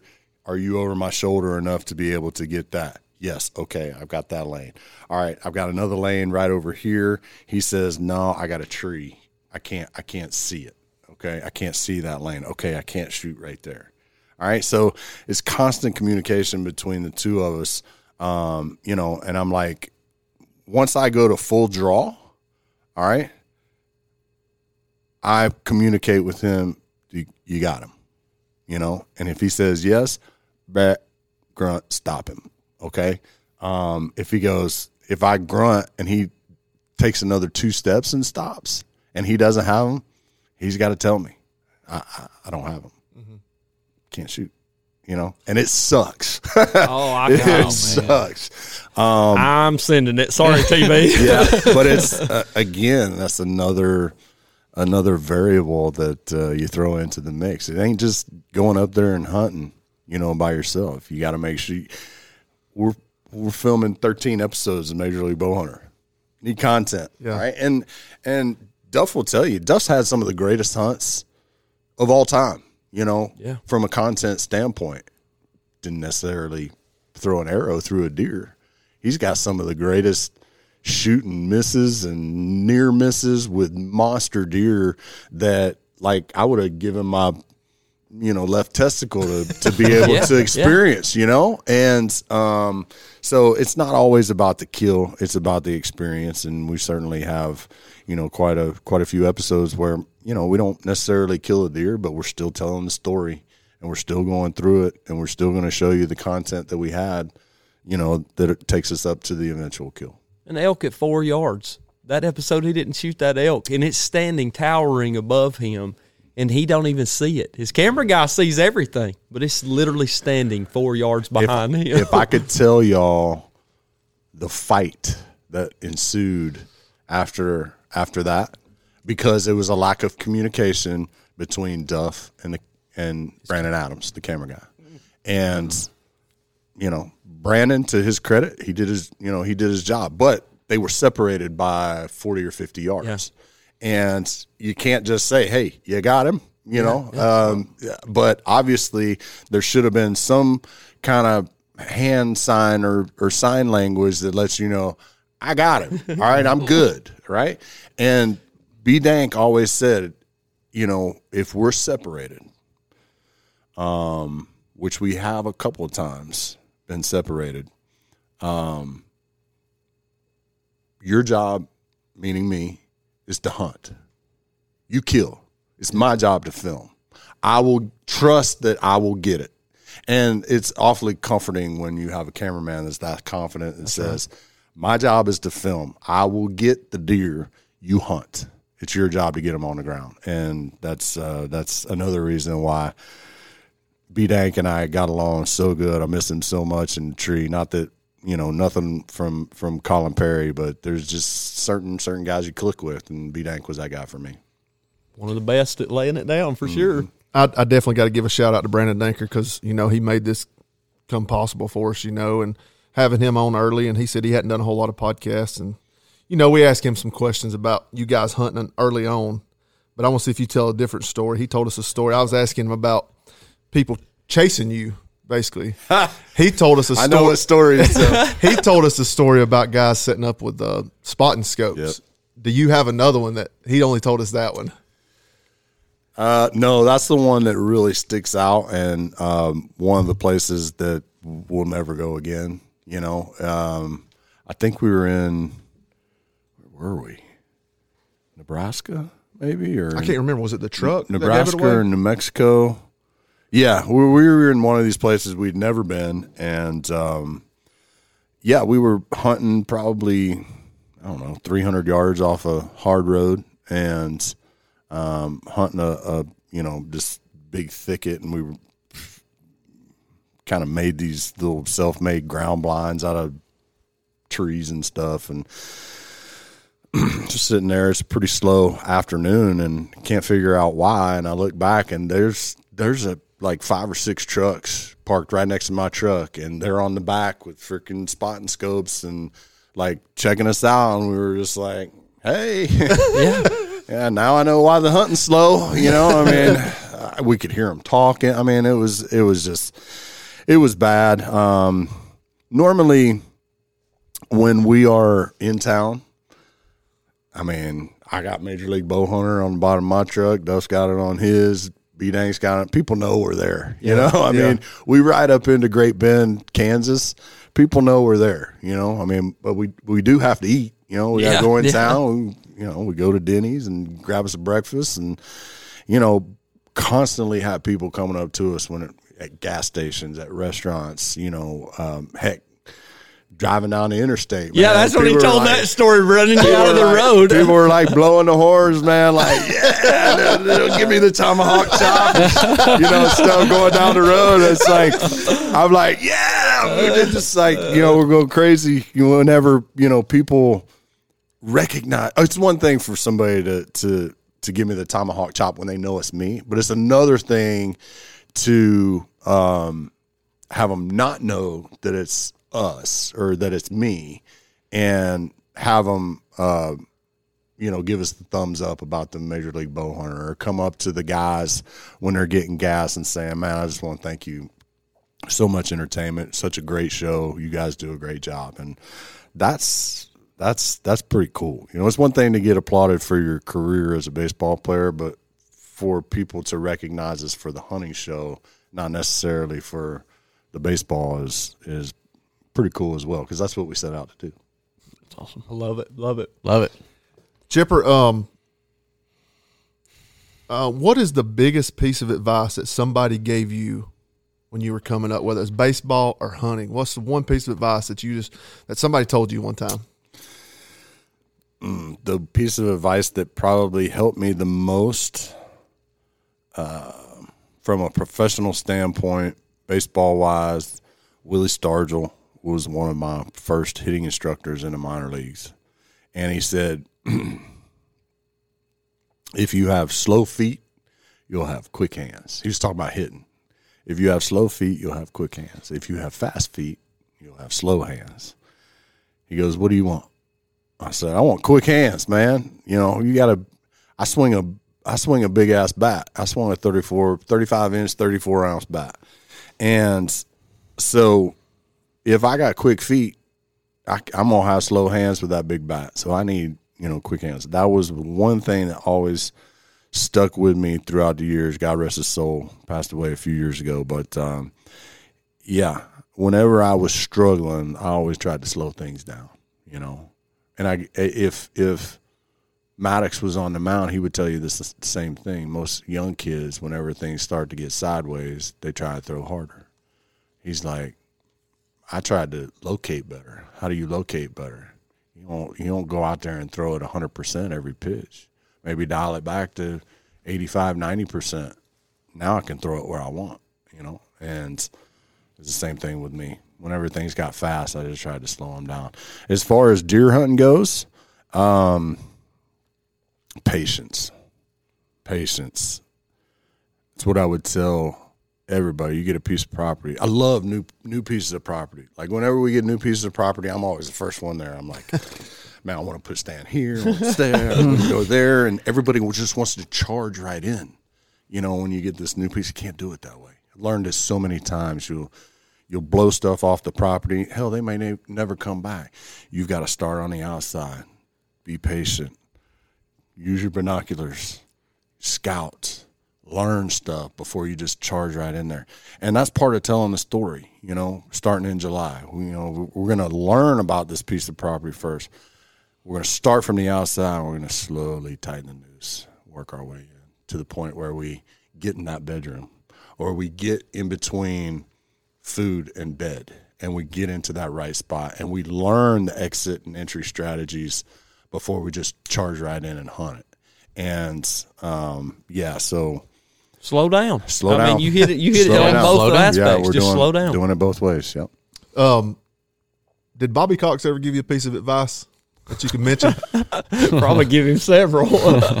Bobby was um, Bobby's like that that favorite grandpa. You you know we we just got two grandpas. We got we got one that's you know at least I did. I had one that was uh, reverend, by the book, straight laced, disciplined, you know, kind of a hard ass.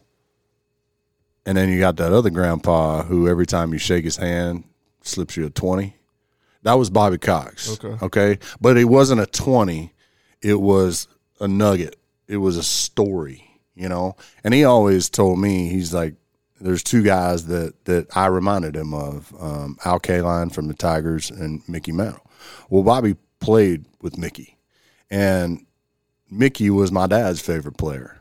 So I grew up in the shadow of Mickey. So every once in a while, you know, I get to the park one one thirty on the road, and Bobby would already be in full uniform, spikes on, spikes, spikes, right? Stogie hanging out of his mouth, and I'd sit there. I can remember this one time at uh, we were at Dodger Stadium, and I walked in. He's he's sitting there, full uni, nails on, you know, smoking a stogie. And I sat down. I was like, "Tell me a Mickey Mantle story." He was like, "We were in New York one time, and uh, I went out with him and Whitey Ford, and we had a doubleheader the next day. And Mickey was very inebriated. Okay. and Bobby said he, he thought to himself, there's no way this guy's playing 18 innings tomorrow. Right. And he, they had to carry him out of the, the bar, the club, wherever, wherever they were that night. He, I mean, he was completely passed out. Had to carry him out of there. The next day, uh, the first person Bobby saw when he got to the ballpark was Mickey, and Mickey was like nothing had ever happened. Like Professional. nothing. he went he went eight for nine in the doubleheader with like three or four homers, right? God. And it, it reminded me of this one time uh, we had a we had a game in Montreal. Yeah, the Montreal Expos. And I had been out all night. All right. We had a we had a Saturday night game followed by a Sunday day game. We won Saturday. I had a nice game. Um, but I had stayed out all night and it's literally cracking daylight, right? And I'm walking back to the hotel and of course, as luck would have it, as I'm walking through the sliding glass doors, Bobby and our our uh, um, uh, weight train or tr- training weight training guy are walking out at the exact time that I walk in, and Bobby goes, "Jesus Christ, Chipper, shut it down one night, right?" You know, and he just barking at me, and I go, I go, I go, Skipper. I, I couldn't sleep. I just went down the street to get some breakfast, and he looks at me, you know, kind of cross-eyed, right? Yeah. And so I, I immediately run up to my room, change my clothes, jump in the shower, and I was like, I got to go to the park right now. So I go to the park. It's probably eight thirty when I get to the park, and I tell the the uh, trainer, I was like, I'm gonna pass out on this training table. You wake me up at twelve thirty. We got a one o'clock game. I was like, wake me up at twelve thirty. I got to get a couple hours, right? He wakes me up at twelve thirty. I throw my uniform on. I'm I still got crust in the corner of my eyes from sleep, right? And I go out. We win five to two. I hit two homers, and um, I got, I got like three hits, hit two homers. I'm walking off the field, and the whole time I'm walking off the field, I'm thinking of this Mickey Mantle story that he literally told me like a month ago, right? And so we're going through the line, we're shaking hands, and Bobby like shakes my hand and holds on, and he pulls me in close, and he goes. Whatever you did last night, you do it again tonight. Oh my goodness. Uh, it's it. You know, everybody says be aware of this the sick golfer. You know, because he doesn't go out and try to do too much. I was hammered. I was, I was hammered, and I was literally going through the motions, you know, and not trying to do too much. And I centered two balls, and they went out. Of the, they went out of the ballpark, and he was he he loved it. He was like, "Man, whatever you did last night, you do it again tonight, boy." That's hilarious. Um, um, I got two more questions because you you brought up Greg Maddux, and I've heard Greg Maddux is a clown in the dugout. So tell us a quick story about him, real quick. All right, so this this story w- was in my book. Um, I'll tell you two quick ones. So he was the grossest human being I've ever I've heard met this. in my life. yeah, I mean, so he would go out, and if he wasn't pitching, the four guys in the rotation that weren't pitching, they play golf every day at home, on the road, didn't matter. Okay, so I've seen him. He had a corner locker. And the sanitary bin, the white socks that we wore underneath our, our blue socks, was right next to his thing. So he would come in after playing 18, 27, 36 holes, drop trowel, no shower. He would take a sanitary, wipe his ass, and throw the sanitary back in the sanitary bin. Oh God. Right? Oh my and he gosh. would he would sit there and wait for guys to come in, grab a sanitary. You know, you're just grabbing two. You don't. You're not really checking them out per se. And sure enough, s- one day I put sanitary sock on, and there's a bacon strip coming up my shin. Oh God. And he's just sitting over there in the corner, just laughing his rear end off. And yeah, so that's one instance of how gross he is. The other one is like early on in my career, I got a I got a big hit late in the game to to win a game, and um, we had community showers. Okay, so I always showered in the second one on the left, and he always showered in the third one on the left. Well, Eddie Perez showered all the way down on the right. There's probably 12, 12 showers in there. So we're sitting there, and you know, I'm still young. I'm probably 23, 24 years old, and Maddux comes up, and he, you know, he just starts showering. He turns to me and he says, uh, "Man, I just got to tell you, that was really impressive. Like you worked that pitcher over, you got him into a good count, da da da da da, um, and then you got the the big base hit. That's what professional hitters do. And I'm sitting here thinking to myself, man, Greg Maddux is sitting here, you know, throwing me some love, you know. um, so I started talking about it, and I can sense Eddie Perez in the corner is like he's starting to giggle. You know, it, it, like like I'm being played or something. I look down and Maddux is pissing all over me, all over my leg. Um, so if I hadn't have been, if I'd have been like 29 or 30, I might have whooped his ass. You know, uh, but I'm I'm still young and I can't I can't beat up the man.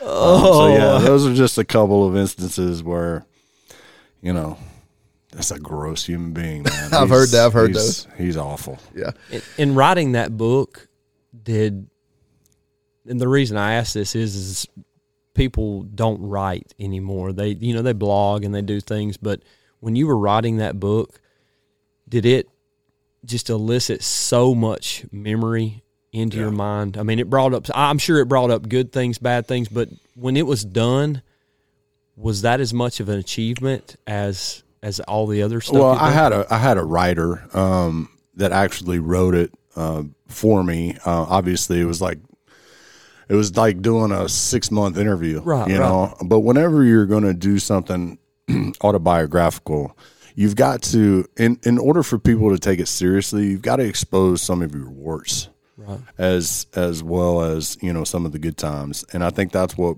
people respected about the book was that you know from the very beginning you know it's it's about a it's a wart you know right off the get you know make me making an error in the last game i ever played you know to to end the season and basically end my career and you know having to go through two failed marriages and you know warts on and off the field. Um, yeah, yeah, it was, but it was therapeutic as well. You know, I mean, I think when most people will tell you who've ever been through therapy, once you get some stuff off your chest, man, it makes you feel a lot better. You know, like a huge monkey off your back. And I had come to grips with a lot of that stuff earlier.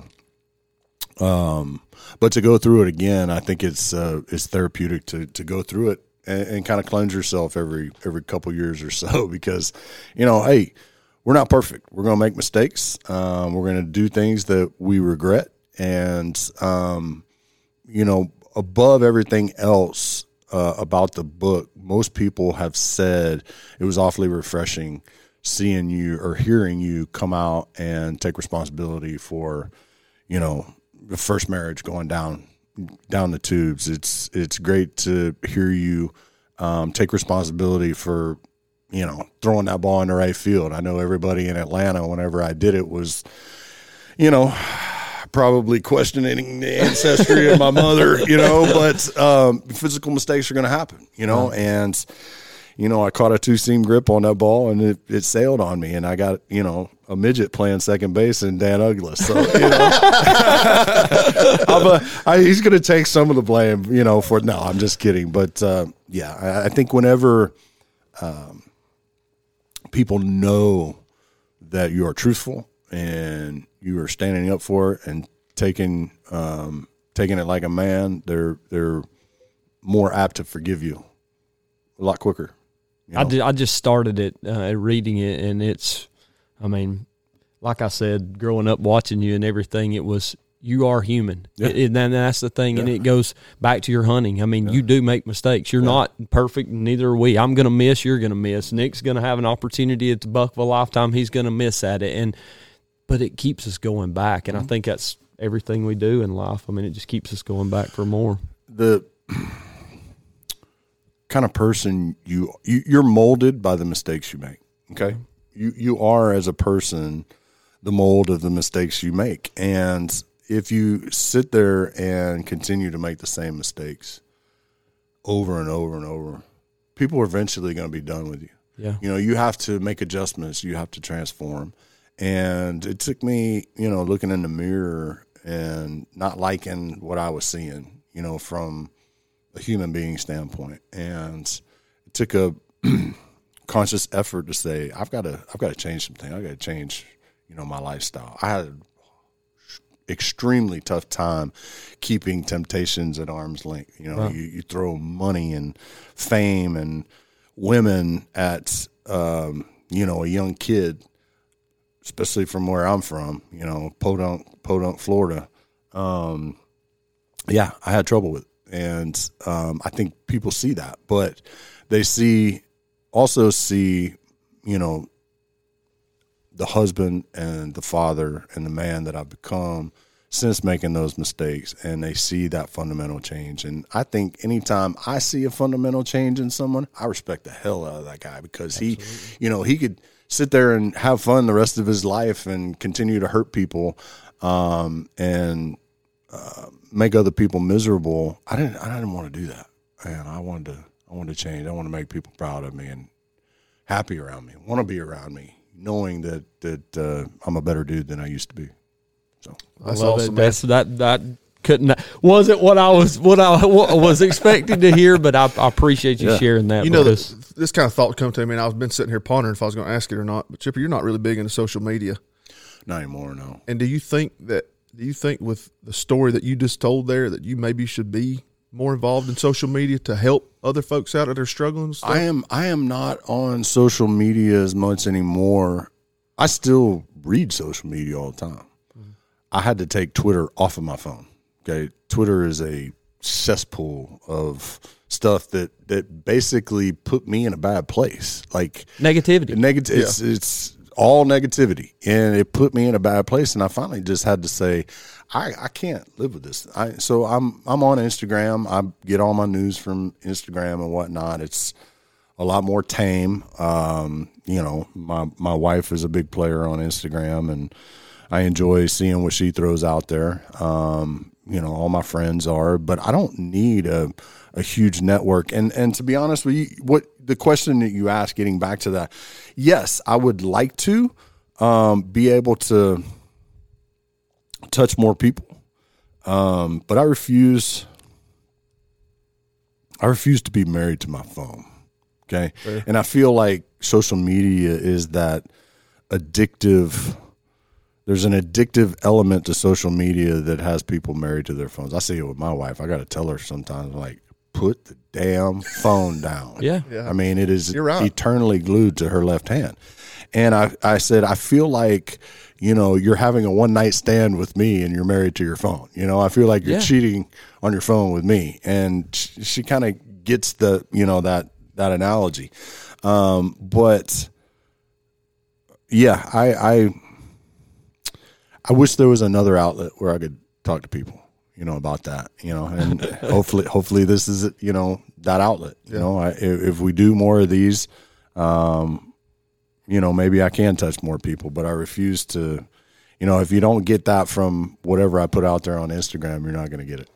well, I think just I, the way it is. I think if you've done more of these podcasts, I'm not saying you have to. I'm just saying that I think people's going to get a lot out of this episode because it went completely different at the end than I thought it would, and and uh, and I've enjoyed everything that you said. But I think it's good for people to hear that because people start hearing your voice and they feel like they're a part of you, even though they've seen you for all those years on the field. They hear you on the radio each and every day. If they were if they were telling if you're telling a story or something like that, like a testimony, then it would be. Well, how many how many people out there that don't know me personally say, "Man, that dude's got to have an unbelievable life." You know, I mean, baseball player, he's a millionaire. You know, he's he's you know got a beautiful wife, got seven beautiful kids. It's freaking stressful, bro. I mean, I'm telling you, yeah. you know, it's it's not all you know glitter and rainbows and unicorns. I can right. I can promise you this: money brings a, a, a ton of problems. Yes, it cures quite a you know some problems. Um, I don't have the, the the worries that that maybe some of those people do from a monetary standpoint. But when you got two ex-wives and a current wife, and you got seven boys, and you got to interact with all of them, and you know my wife has a stepson. She got baby daddy out there. I mean, there's a lot of crossover and a lot of stress and a lot of trying to coordinate everything that um, you know is is uh, w- one reason why I will probably have to take uh, uh, blood pressure medication at some point at some point in my life, coming up on fifty here in a month. So, But you go into the hunting, and you can yes, for a for a thirty or excuse me for a three or four hour period in the morning or a three or four hour a moment in the evening. You can put that and that's the, the, worries release. aside. That's the release exactly, and you may have a cameraman there with you, 100%. uh, but it's you can you can relax and you can you know. Thank God for those moments that you've But I don't- had that have been I don't. I don't have to talk to that cameraman. That right. cameraman knows. You know, my cameraman knows. If if if we do the intro whenever we get in the tree, and I don't say anything for fifteen or twenty minutes, you know, and we're not discussing stuff, he knows. You know, he's he's like, man, Chips Chipper's probably got something on his mind. The good thing about it is, is hunting is something that I do with my wife. Yeah. Right. So my wife is a big bow hunter. She killed a deer in Canada, her first Midwest deer, um, not this past year, but the year before. So it's and the last couple years we've gone to Kansas, and some of my like favorite hunts have been on the ground, boots on the ground, rattling for her, you know, and just seeing how she's evolving as a hunter. But yes, getting out in in the woods, whether you're with the wife, whether you're with the cameraman, whether you're by sitting by yourself, that's where you get some of your most important decisions made. You know, when everything stops, no phones, there's no spotlight, there's nobody else there. It's just you and nature. You know, and and you yes, you're soaking up all that nature and everything that that God has given you, but every once in a while you got to take a step back and be by yourself with your thoughts and get those important decisions made. And 25 foot up a tree is that that release for me. Amen to that. What do you What are you most thankful for? I'm I'm thankful for my parents. Um, not everybody has two parents that are coming up on 52 years of marriage. Um, they are the basis for everything that I have. Um, baseball, my hobbies. My dad got me started in all my hobbies. You know, golf, fishing, hunting. Um, and he taught me the importance of passing it along to the next generation. My four oldest boys have all killed deer. They've all caught big bass. They've all had their endeavors in sports. Might not be to the level of me. Doesn't matter. Doesn't matter to me. I know how hard this it is to to get where I got. Um, if they can handle what's going to be put out there by their friends and the peer pressure and whatnot, they'll be fine, you know. Um, but yeah, mom and dad. My mom is an insatiable competitor. Um, so I got my mental uh, makeup from her. Like she had me thinking, whenever I walk out on that field, I'm the best player. I mean, and you ain't gonna tell me otherwise. Barry Bonds, I, I don't care. He, yeah, I know, and I know he's a better player than I, than I was, but I could dominate a game just as easily as he can. So, you know, and I never had any personal vendettas against a guy like Barry Bonds, only because he wasn't a pitcher. If he would have been a pitcher, then I got a vendetta. With him, you know, I mean, so did I respect him? Yes, hundred percent. Um, there were games when he absolutely dominated games that I played in, and I'm like, man, that guy's good, you know. But when I walk up to that plate, if I'm have second thoughts in my mind, or I'm thinking, man, I'm not quite swinging right. Guess what? I'm not going to get a hit. You know, when I walk up to that plate and I'm like, you throw it over that plate, buddy boy, I'm about to do some serious damage. You know, your your chances go up exponentially. My dad was the fundamental guy. He was the mechanical guy. He was you know, he showed me how to do everything. He showed me, gave me the tools to be successful uh, physically, um, and it was just a, a, a great marriage. And you know, none of this would have been possible without both of them. My dad, an ex-marine, you know, so there was some of that. Hey, by the book, yes, sir. No, ma'am. You know, gentlemen, you be uh, polite to everybody, especially your elders. Um, you step out of line, I'm gonna whoop your ass. Yeah. You know, and that was the way it was. And I feel like I'm sitting here today, the person that I am, having been given the artillery to be able to make adjustments, you know, on the fly. And they gave me everything that I needed. And nah, there's nowhere else to go other than that. You got to take the reins at some point. Props to them, man. Yep. Hey, you got you mentioned seven boys. Could we see one of them in a Braves uniform?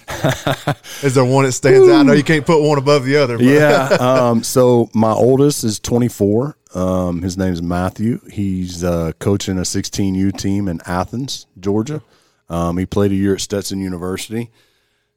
Didn't work out for him. You know, that's okay. Um, my 21 year old is at Kennesaw State. He's a computer guy, not a speck of athletic ability whatsoever. That's fine. You know, um, he's he's doing well in school and set to graduate here pretty soon. Um, my 16 and 17 year old, God, God, God love them. They're probably 6'2", 250, 260. Big old boys. Big old boys. I'm having a little trouble keeping them keeping them eligible. You know, um, great kids. Um, they're over at Fellowship Christian. Um, so we're, we're they're still a work in progress, but they're more football than they are baseball. Again, which is okay. Um, my stepson Bryson is about to turn 12 and really loves football. Unfortunately, his mom is five three, and his dad was five six. Oh wow! Okay, they were both cheerleaders at University of Kentucky. So I'm not really liking his chances to like get to six foot six six three. Um, loves football, wants to be a wide receiver. his mama won't let him play. Um, you know, but um, pretty decent little baseball player as well.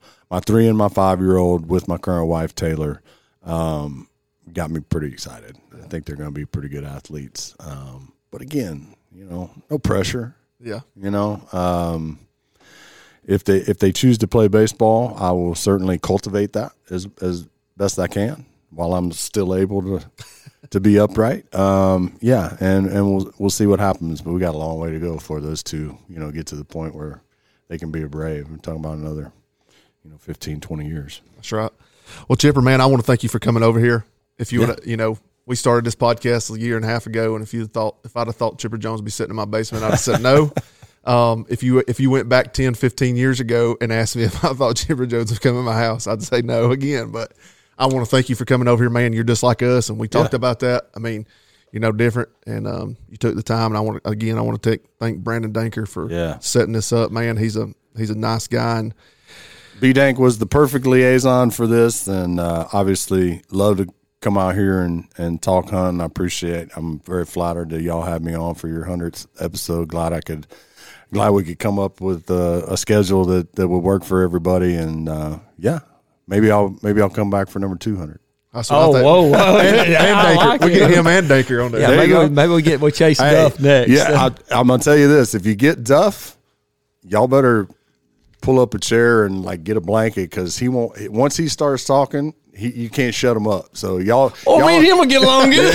yeah, y'all get about four or five questions and just, let him go, ta- go. let him take the reins. Yeah. So we got to load this stuff up. We need to go out to Kansas and do some coyote hunt with y'all at some point. you so, go. hey, well, real quick, we ain't even ask. You don't turkey hunt?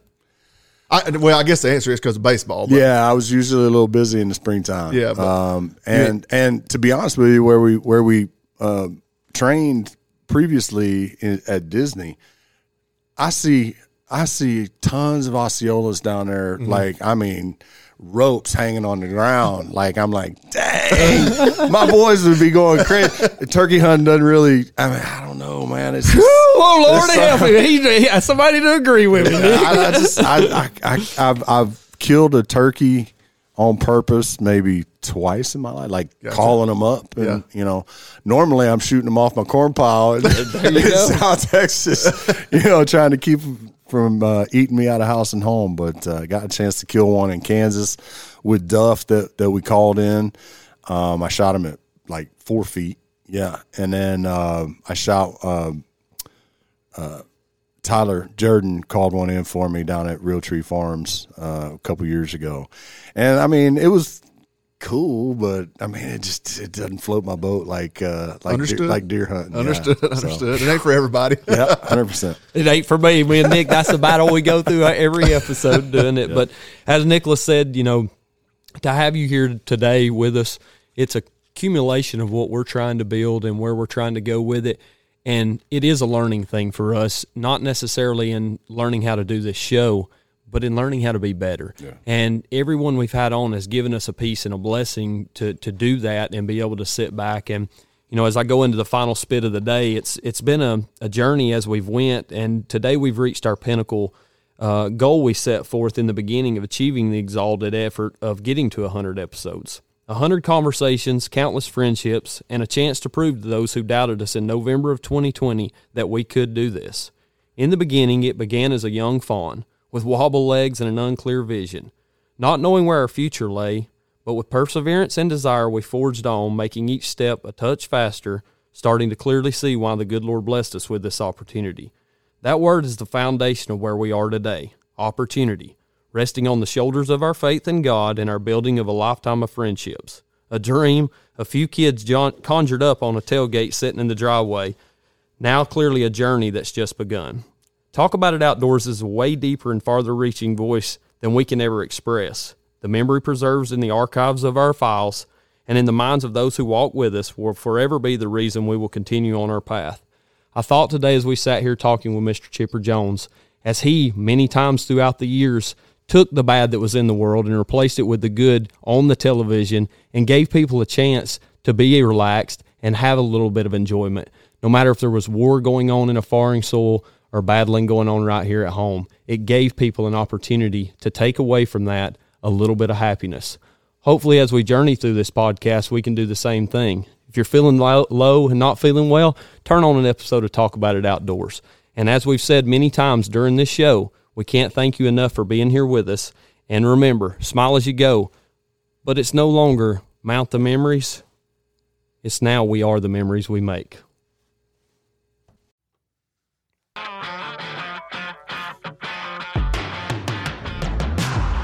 Building the foundation of your life starts at the base, and the stronger it is, the better. Talk About It Outdoors is proud of our strong partnership with United Concrete and Paving and the foundation of support they provide. Whether your new home being built needs concrete work or that driveway you're tired of eating all the bearings from your pickup needs a paving, Michael and his team can provide any residential or commercial project support you might need from the ground up. If you're tired of tripping over that unsettled patio slab or a future shop build needs a smooth start, United Concrete and Paving can get you going when you need it most. Give them a call at 404 831 3036 and make sure you tell them them TAI boys are where you heard it first.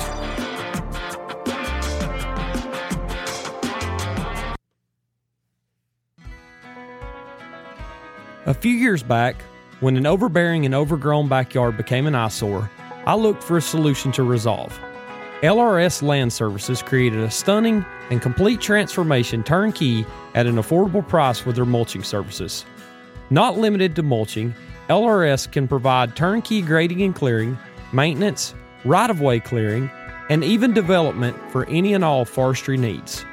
With an innovative outlook on what is best for your land and a completely different approach than others, LRS can transform your overgrown eyesore into a beautiful landscape of your dreams.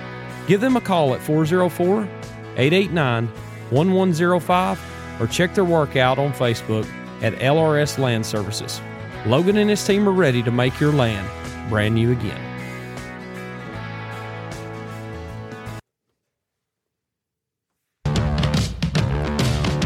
Are you in need of a decluttering? Barn or garage slap full of stuff you just don't need? Or is your construction site needing a dumpster? Give our buddy Tony at Georgia Junk and Dumpster Rental a call. With services ranging from junk removal to roll offs, Georgia Junk is here to help with any and all removal needs. If it's time to get that parking spot back or the boat needs a place inside, Tony and his team can surely assist. Servicing Cherokee, Cobb, Bartow, and surrounding counties, give them a call at 404 406 3501 or check them out on Facebook at Georgia Junk. Clean up the yard in short order with Georgia Junk.